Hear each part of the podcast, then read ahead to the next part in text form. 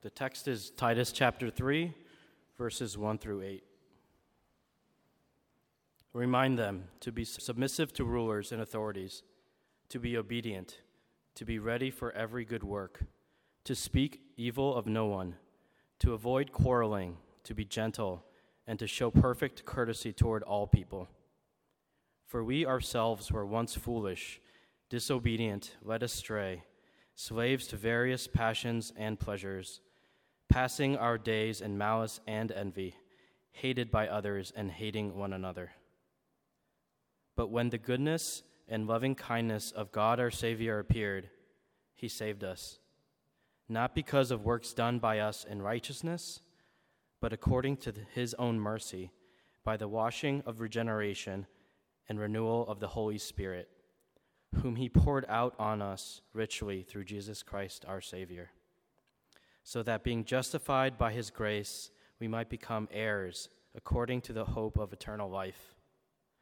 The saying is trustworthy, and I want you to insist on these things so that those who have believed in God may be careful to devote themselves to good works. These things are excellent and profitable for people. This is God's word. Thanks, Thomas, for reading God's word to us. And, and hello again to all of you who've gathered here to worship our God. Um, we're approaching the end of this letter to Titus. It's one of the shorter books in the Bible, and one of the, or if, or really the resounding theme of this short book is this it's the gospel leads to godliness. The gospel leads to godliness. In other words, faith in the life, death, and resurrection of Jesus Christ will lead you to live in ways that look like Jesus Christ. At several points, the author of this book, the Apostle Paul, he lays out in detail how to conduct yourself. If you're a believer, if you're a believer in the gospel, here's how you conduct yourself so that your life will align with what you believe about Jesus and about his life and death and resurrection. That's exactly what the Apostle Paul is doing here in the section that Thomas just read for us in chapter 3, verses 1 through 8. At the start of that section, he tells Titus, verse 1 remind them. Remind them. That, that is, remind the people that you're pastoring, remind the church, remind Christians. This isn't new information that he has for them. This isn't new teaching, but it's still challenging teaching because it, it runs contrary to some of our most natural tendencies. So we need to hear it and receive it, and then we need to be reminded of it repeatedly.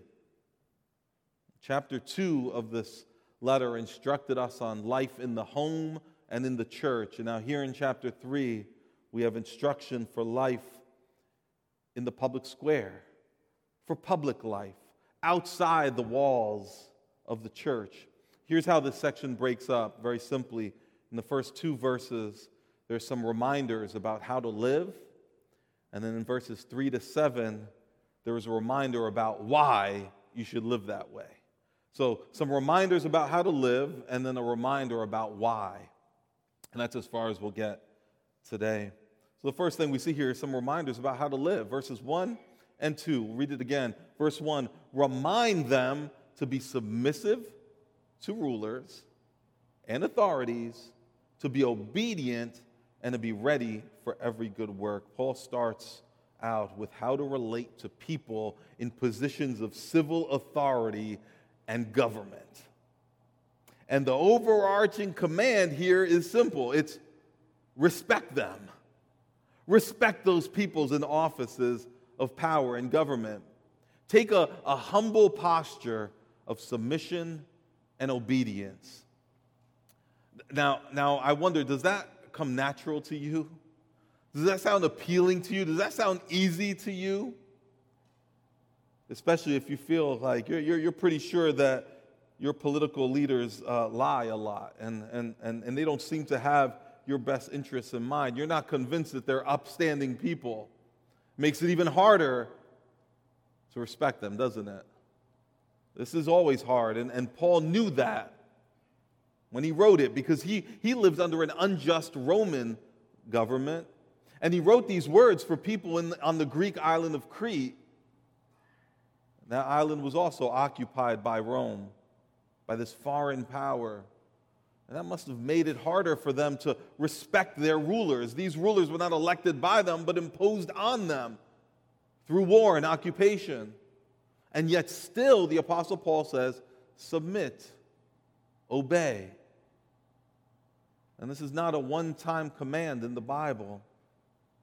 The New Testament talks about it a lot. It's that big of a deal that it gets repeated often. Romans 13, verse 1 says, Let every person be subject to the governing authorities. For there is no authority except from God, and those that exist have been instituted by God. Peter writes these words Be subject for the Lord's sake to every human institution, whether it be to the emperor as supreme or to governors. You see the, the, the repeated, resounding message. And I suspect that sometimes we, we want to respect only those whom we judge to be worthy of respect. We say things like, I, I will, or we think at least, I, I'm happy to respect upright rulers. I'll obey upright rulers who meet my standard. But the Bible doesn't tell us to submit to wise rulers only. The Bible doesn't tell us to obey the best authorities. It doesn't limit the scope of that command. And, and that, that makes it more uncomfortable for us. It's, it's submit to the rulers and authorities who are in power. The, the ones you got are the ones you're being called to submit to. We naturally resist that command, don't we? At least I do. I can remember discussing with a, a Christian man about an area where I thought he should, I thought we should, frankly, obey a government mandate, even though we might disagree with that. I remember as part of this discussion, as we tried to work through what does it look like for us to respect authority in this area? How do we submit? This Christian man looked at Romans. So we looked at Romans 13. I pointed to 1 Peter 2. And he said, he said, no, no, I, I submit to the U.S. Constitution. He said, that's what God calls Americans to submit to. And, and I thought, I get that. that that's, that's convenient, I suppose. But I'm not sure it lines up with what God's saying here. Because God doesn't just call us to submit to uh, foundational governing documents or our particular interpretation of those documents. He doesn't even call us to just submit to a set of encoded laws. No, he says submit to people. People, rulers, flawed rulers with governing authority that's been given to them by God, whether you elected them or not, whether you personally like them or not, whether you voted for them or not. Let's not strip this command of its uncomfortable reach into our lives. Isn't it interesting that we're reading this less than a week after the midterm elections? Some folks are, are still trying to find out who, who they're going to be submitting to for the next few years. They haven't even heard yet. The, the timing of this message was not planned, certainly not planned by me, perhaps planned by God, who is calling us in November of 2022 to submit and obey rulers and governing authorities. The question that arises for us is how exactly do we do that? How do Christ's followers respect rulers and authorities in our context, which is very different from first century Roman Empire? Well, I think we can start from the most simple, basic things. We can, we can set the bar really low. This occurred to me just recently because of something I saw. Um, as Christians, we can obey this command by not chanting F the president as I've heard self described Christians do in Mass. They, they used a funny euphemism to do it, I suppose, and so they felt like it's no big deal. But how does that reconcile with what God is saying here? If we, if we can't even keep from cursing a ruler, How can we even begin to start respecting? It also means we obey laws and, and not just the laws we agree with. It means we operate with humble respect, rooted in a belief that, that God is sovereign. So that means that our government leaders are not in place by accident. Now, the fact that, that a particular set of leaders got elected or appointed doesn't mean that they are the best or the worthiest of respect, but they are the ones who are being called to respect. Another question this raises for us is what limits do we place on that? Certainly, there must be some limits on what submission to government looks like for a follower of Christ. Scripture provides some clear boundaries. Namely, if your government or your leaders or laws require you to sin, then don't do that. Don't submit to that. Don't obey that.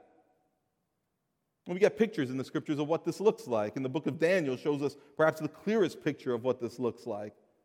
When the Jewish people were exiled in Babylon in the 6th century BC, the king of Babylon, whom, whom they were called to respect and to submit to and obey, and that king had a 90 foot golden statue built, and he commanded that at a certain time of day, everyone under his authority was to, quote, fall down and worship that golden image that King Nebuchadnezzar had set up.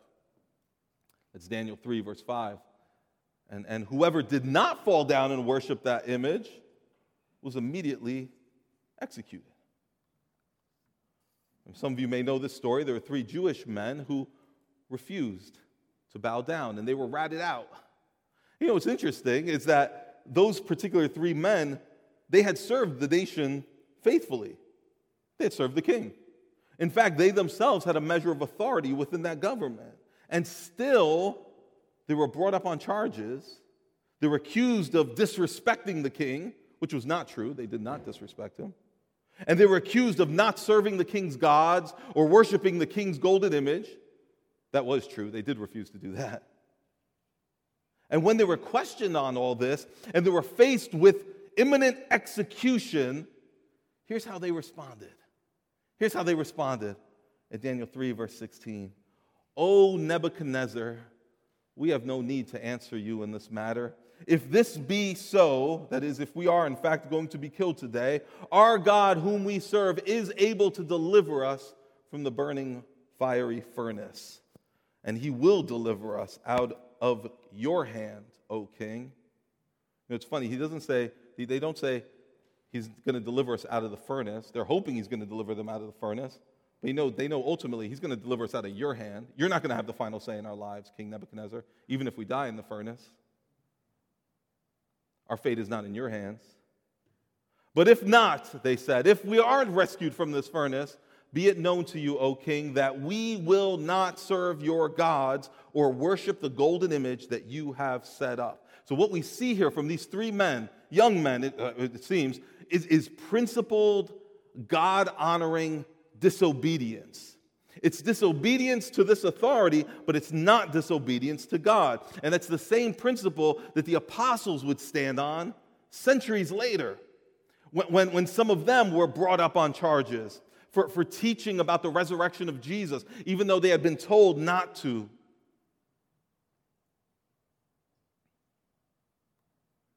In Acts 5 29, it says, Peter and the apostles answered the authorities we must obey God rather than men. So you see why they disobeyed those leaders who did have God given authority. Why did they disobey those leaders? It's because God's authority superseded theirs, quite simply. So, so, so when given this ultimatum, and this goes for us as believers, when given an ultimatum, obey them, that is, government authority, or God, it always has to be God. And, that, and that's deeply instructive for us. But, but I, if we are really honest with ourselves, sometimes, sometimes, don't we, don't we resist submitting to laws and rules simply because we think they're dumb or they're inconvenient or they're going to cost us? Sometimes I think we resist submission not out of conscience because we fear disobeying God, but because we just think they're dumb rules and we shouldn't have to obey rules that we don't agree with. Did you, and I'm not expecting that there's one answer here. I'm, I'm, sure that if I were to ask this of each of you, I might get a lot of answers, but did you agree with every single one of the health mandates that were handed down over the past couple of years? Like, did every one of them resonate with you? And you said, yeah, that's wise, and I'm glad that's in place.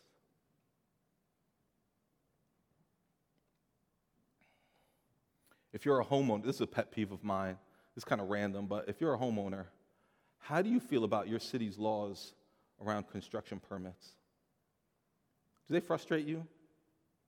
I mean, I mean, I, I need to pay the city for permission to make improvements to my property which I paid a lot of money for, and I'm already paying taxes on, but I have to pay more if I want to, and I, and, and I can't make those changes to my property if the city tells me no? Hmm.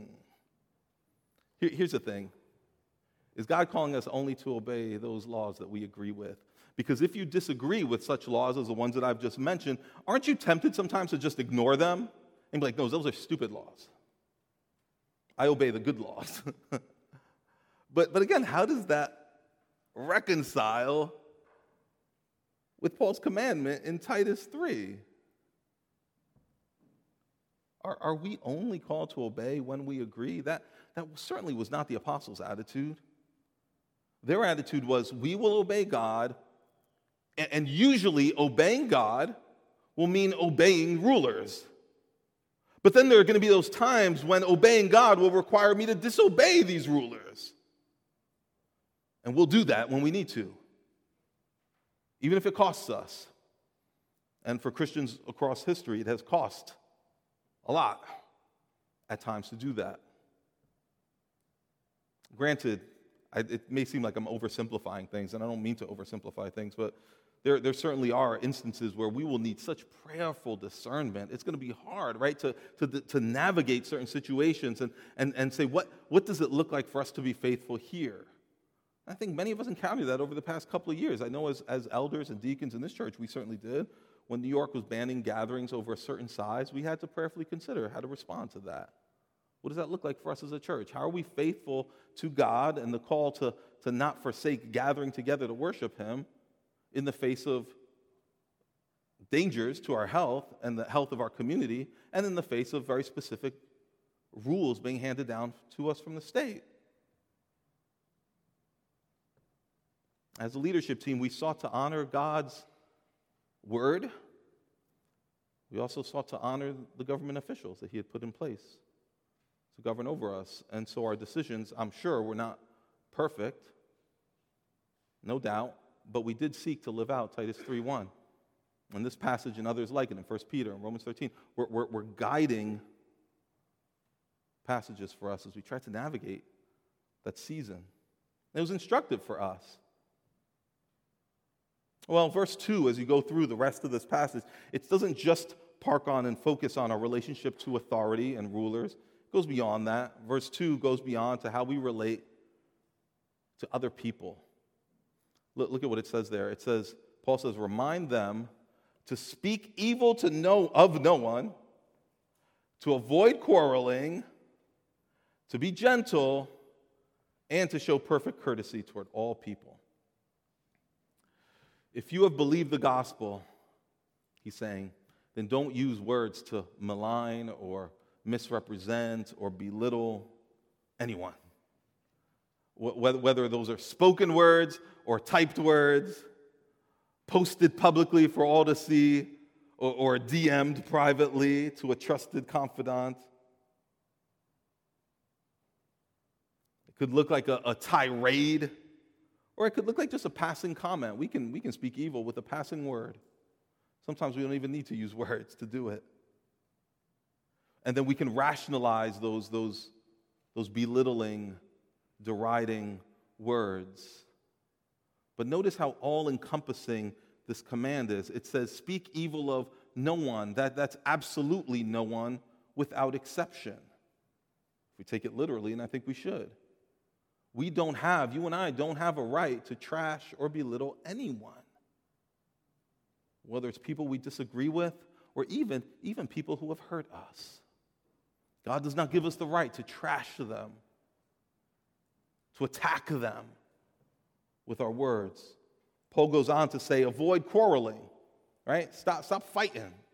Romans 12, 18 says, if possible, so far as it depends on you, live peaceably with all, that is, with all people.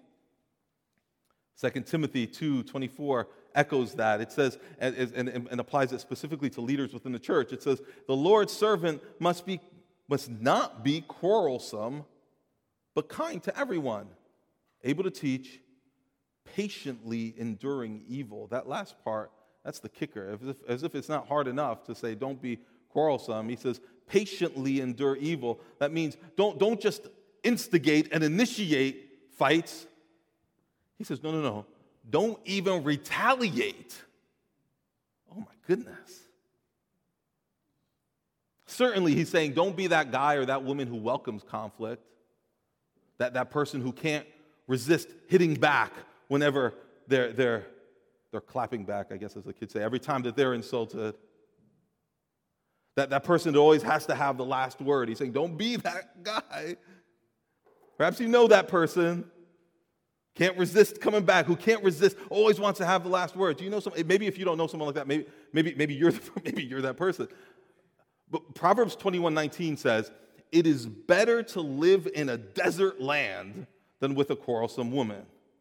Now, this is, the, this is Solomon, and, um, and, and he's talking about women here. But I, I, would, I would guess that many of the sisters here would say, hey, this, this, this could be flipped around too, you know? it, is, it is better to live in a desert land than with a quarrelsome man. You might say, why, why does this person always have to, why does everything have to turn into an argument with him or with her? Well, why do they always need to win? Paul says, remind followers of Jesus not to be that person. Don't be the one who always needs to be right and always needs to correct other people who are wrong. Maybe you've seen this image before, this cartoon. Uh, assuming this is, this is uh, someone, at the, uh, someone at, the, at a computer. Looks like a guy, his wife is in the room and saying, uh, Are you coming to bed? And he says, I can't. This is important. She says, What's going on? He says, Someone is wrong on the internet, which means I have to correct them. I need to fix this. And what's implied in all of this is that this person needs to be right. This person needs to show others where they're wrong. And, and I laugh a little bit at that because I can see that impulse in my own heart. I wonder if you could see that impulse in your own heart. Maybe you, maybe you control it better at some times than others. Maybe you don't get into fights on the internet, you get into fights in the dining room or in the office. Verse 2 goes on to say, and it's pushing in deeper here. It says, Be gentle. Be gentle. That, that, that gentle um, is not a uniquely feminine attribute in our culture. I wonder if it might be communicated that way. It is a Jesus y attribute. In Matthew 11 29, our Lord said, I am gentle. That's who I am.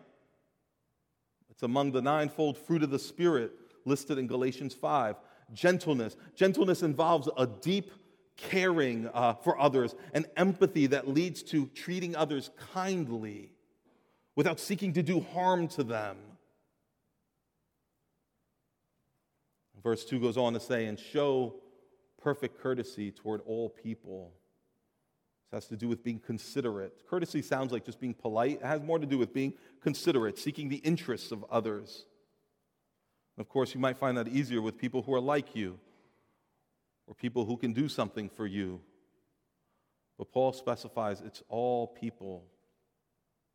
And the perfect there, perfect courtesy, means total, complete consideration.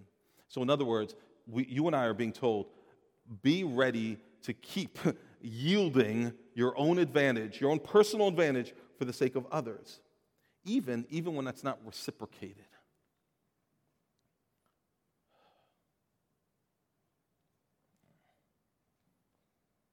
I once talked with a brother about what it would look like for him to set aside his own comforts and his rights to serve people who are weaker and more vulnerable than him. And he said to me, When are they going to start setting aside their rights for me? And, and I understood where he's coming from because it's a very big ask that the Lord is laying on us here. He's saying, Sacrifice your desires, your, your rights for them with no guarantee that you're going to get your turn later. And so his brother was resisting against it. He says, When's it going to be my turn for others to lay down their rights for me? But it's this is what the Lord's calling us to. I don't pretend that it's easy, but, but when, when, when will they be inconvenienced for me? Is the wrong question. The right question is what do they need? What can I do to consider their good? Yeah, I'm, I'm sure that, that that there are voices in our culture that say this is absolutely crazy. And I think as we come to the end of this message, we're going to see why this actually makes sense. What's the, what's, what's, what's the reason behind these commands? We'll get there in a moment. But for now, this is pretty countercultural, isn't it? I mean, would you say that in 2022, our nation is known for gentleness? That our society, well, we are known for submitting well for speaking evil of no one. We, we are known for avoiding quarrels. We like to bury the hatchet and keep peace. Is that true? Watch a political rally and tell me if that's the vibe you get. Or, or, or revisit, I hope we don't have to revisit, oh, all, all, all the political ads that have been airing for the past several months. What vibe do you get from those ads? Or, or, or take your, your favorite news source whatever news source you prefer to listen to. It, it's almost like you could expose yourself to all that and have kind of like an anti Titus 3 checklist in your hand and just go through it and be like, mm hmm, quarrelsome, yep. Speaking evil, oh yes. Resisting obedience, oh yes. So much of the discourse around us, it's, it's consumed with, with quarreling, isn't it? And it's consumed with outrage outrage at how evil the other side is and how stupid the other side is. I believe news platforms, they model that well for us, and social media encourages us to embrace that kind of spirit. It's almost, I mean, I wonder, it's almost like they profit financially from generating anger. Could it be? Is it possible? I recently heard it called the angertainment industry, the multi-billion dollar entertainment industry. And, and, it's, and it, frankly, whether we like it or not, it is shaping us. It has shaped the way that folks feel and talk, hasn't it? it it's shaped the way that parents uh, interact with their school boards. and in some ways, it's shaped the way members of Christ's body even relate to each other with belittling words, with dismissive insults, with hostile anger, with fear of anyone who might hold a different position on a particular topic.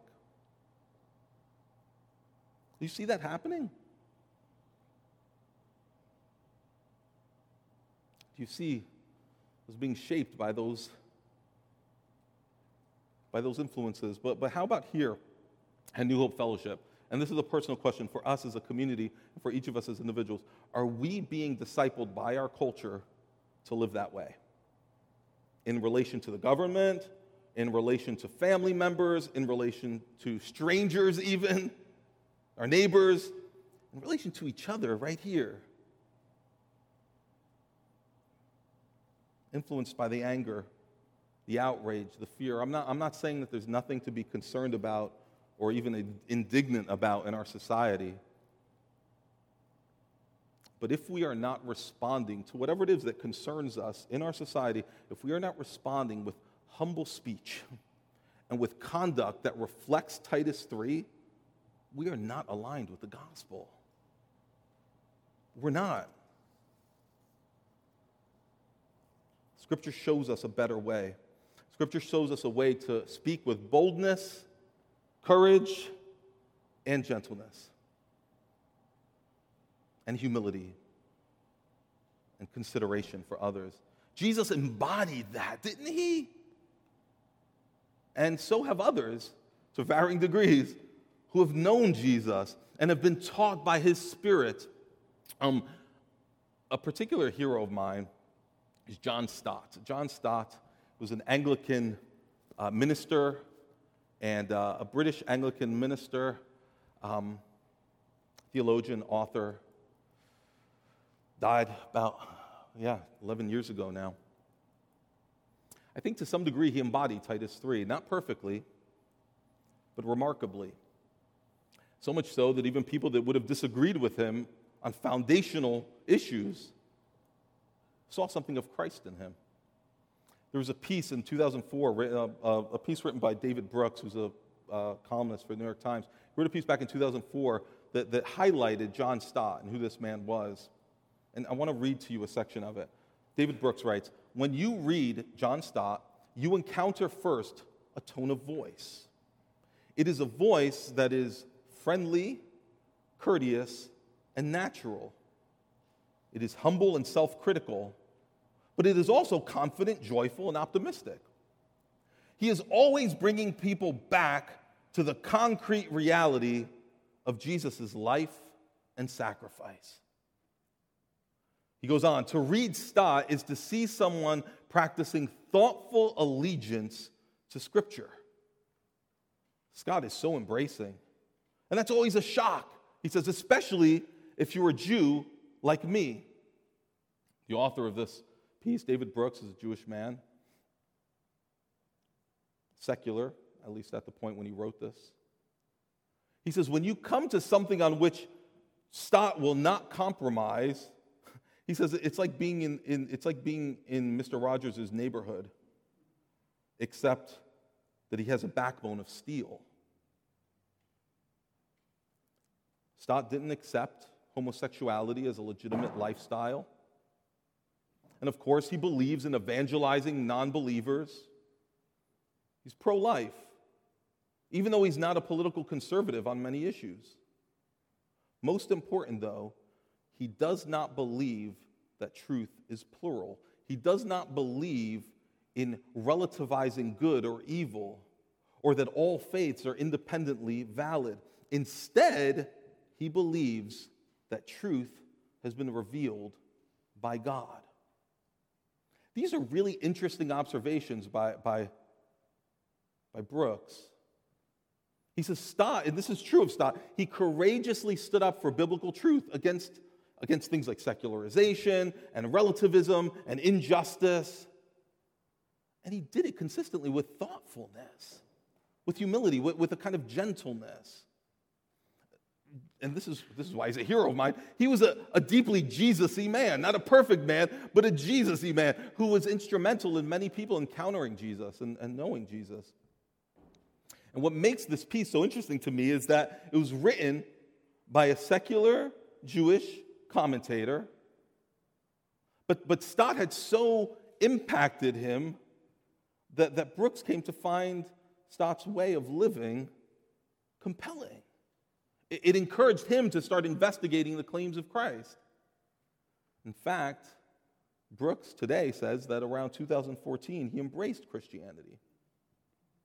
And Stott's testimony, although he had already been dead for a few years by then, Stott's role and testimony had played a part in David Brooks coming to believe the gospel and embrace Jesus as Lord. There's an effectiveness, it seems, in this kind of approach to being present in the world as a believer.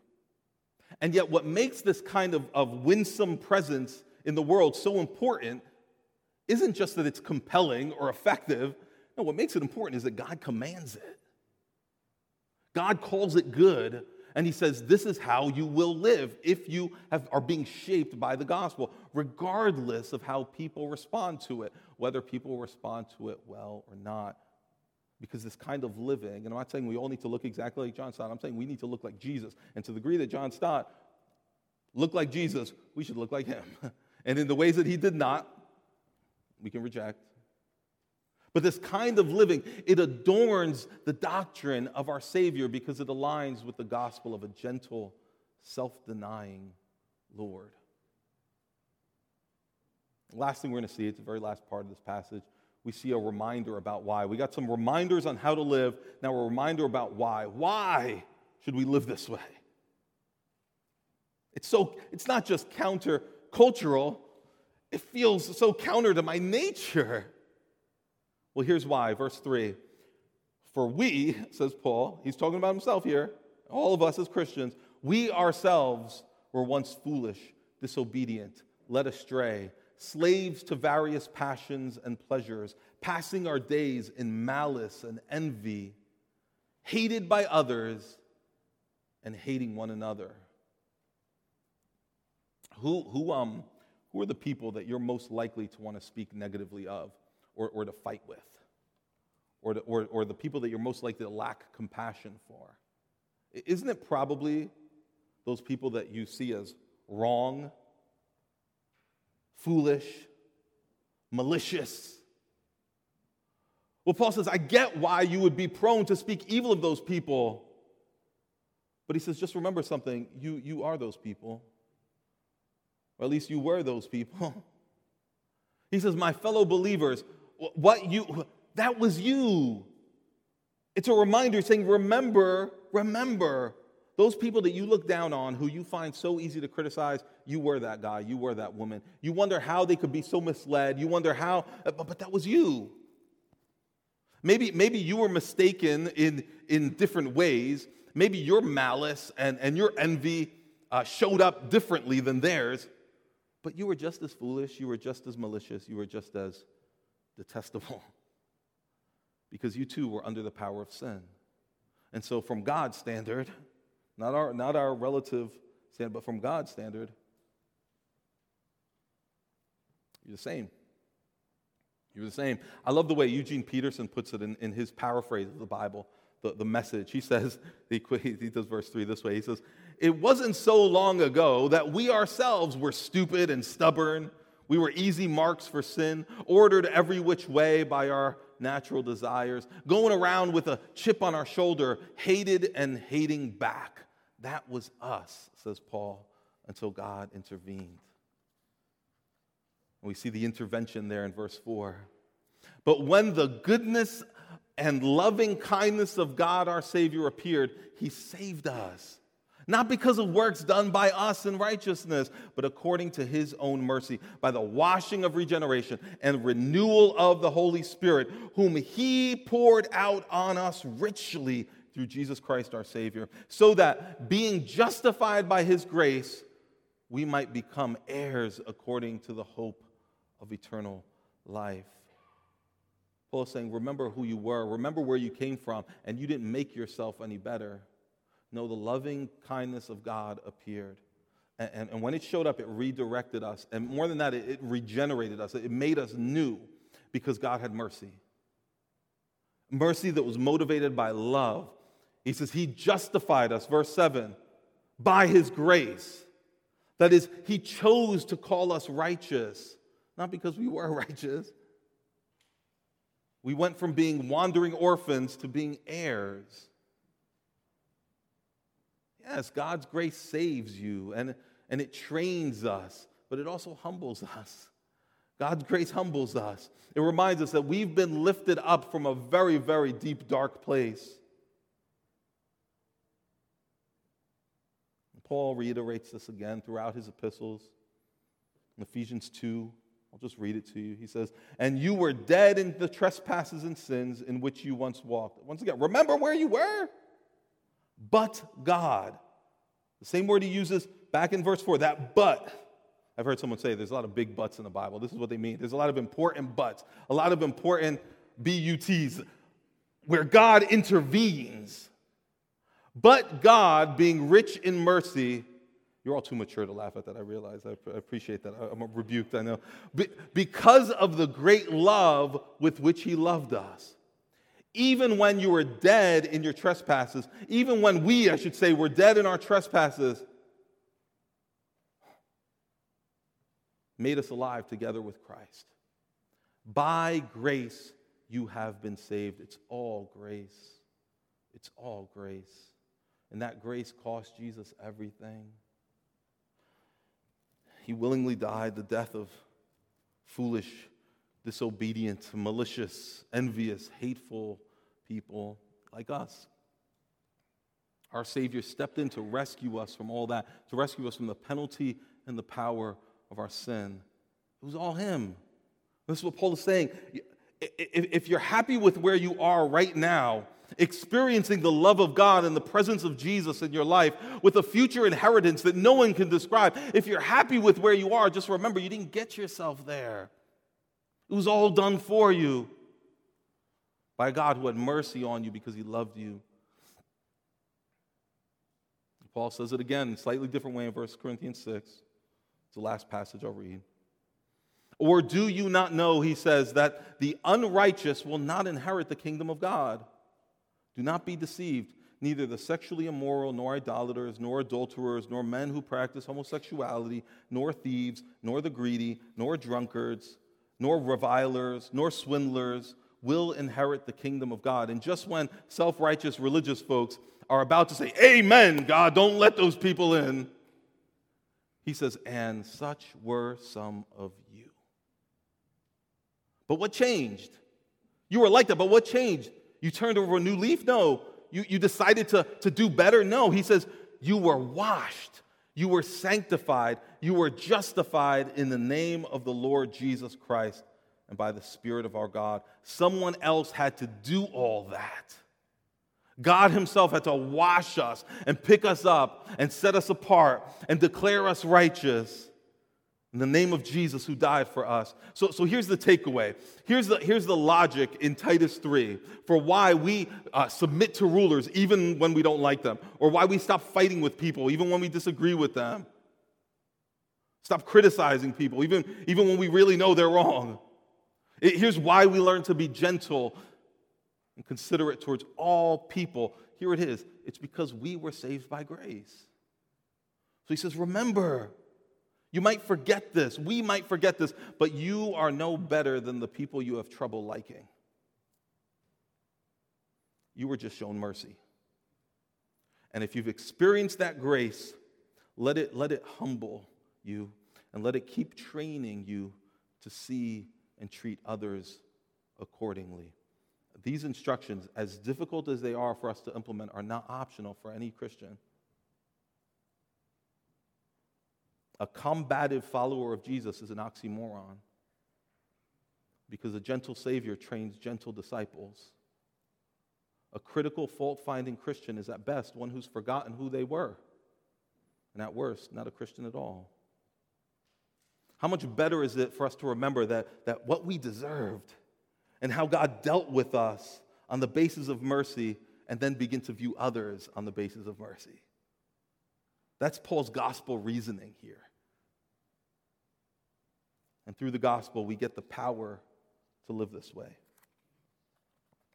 That's what verse 5 and 6 and 7 are all about. The Holy Spirit is remaking and renewing us, teaching us to say no to ungodliness and yes to what God says is good. So, so we can actually, we can stop criticizing others. And we can start asking the Lord to show them the grace that He's shown us. I'll close with this and I'll, I'll make it personal for each of us. If you've believed the gospel, you don't need to belittle others to feel better about yourself anymore. Because in Christ, God says, You are my beloved child in whom I'm well pleased.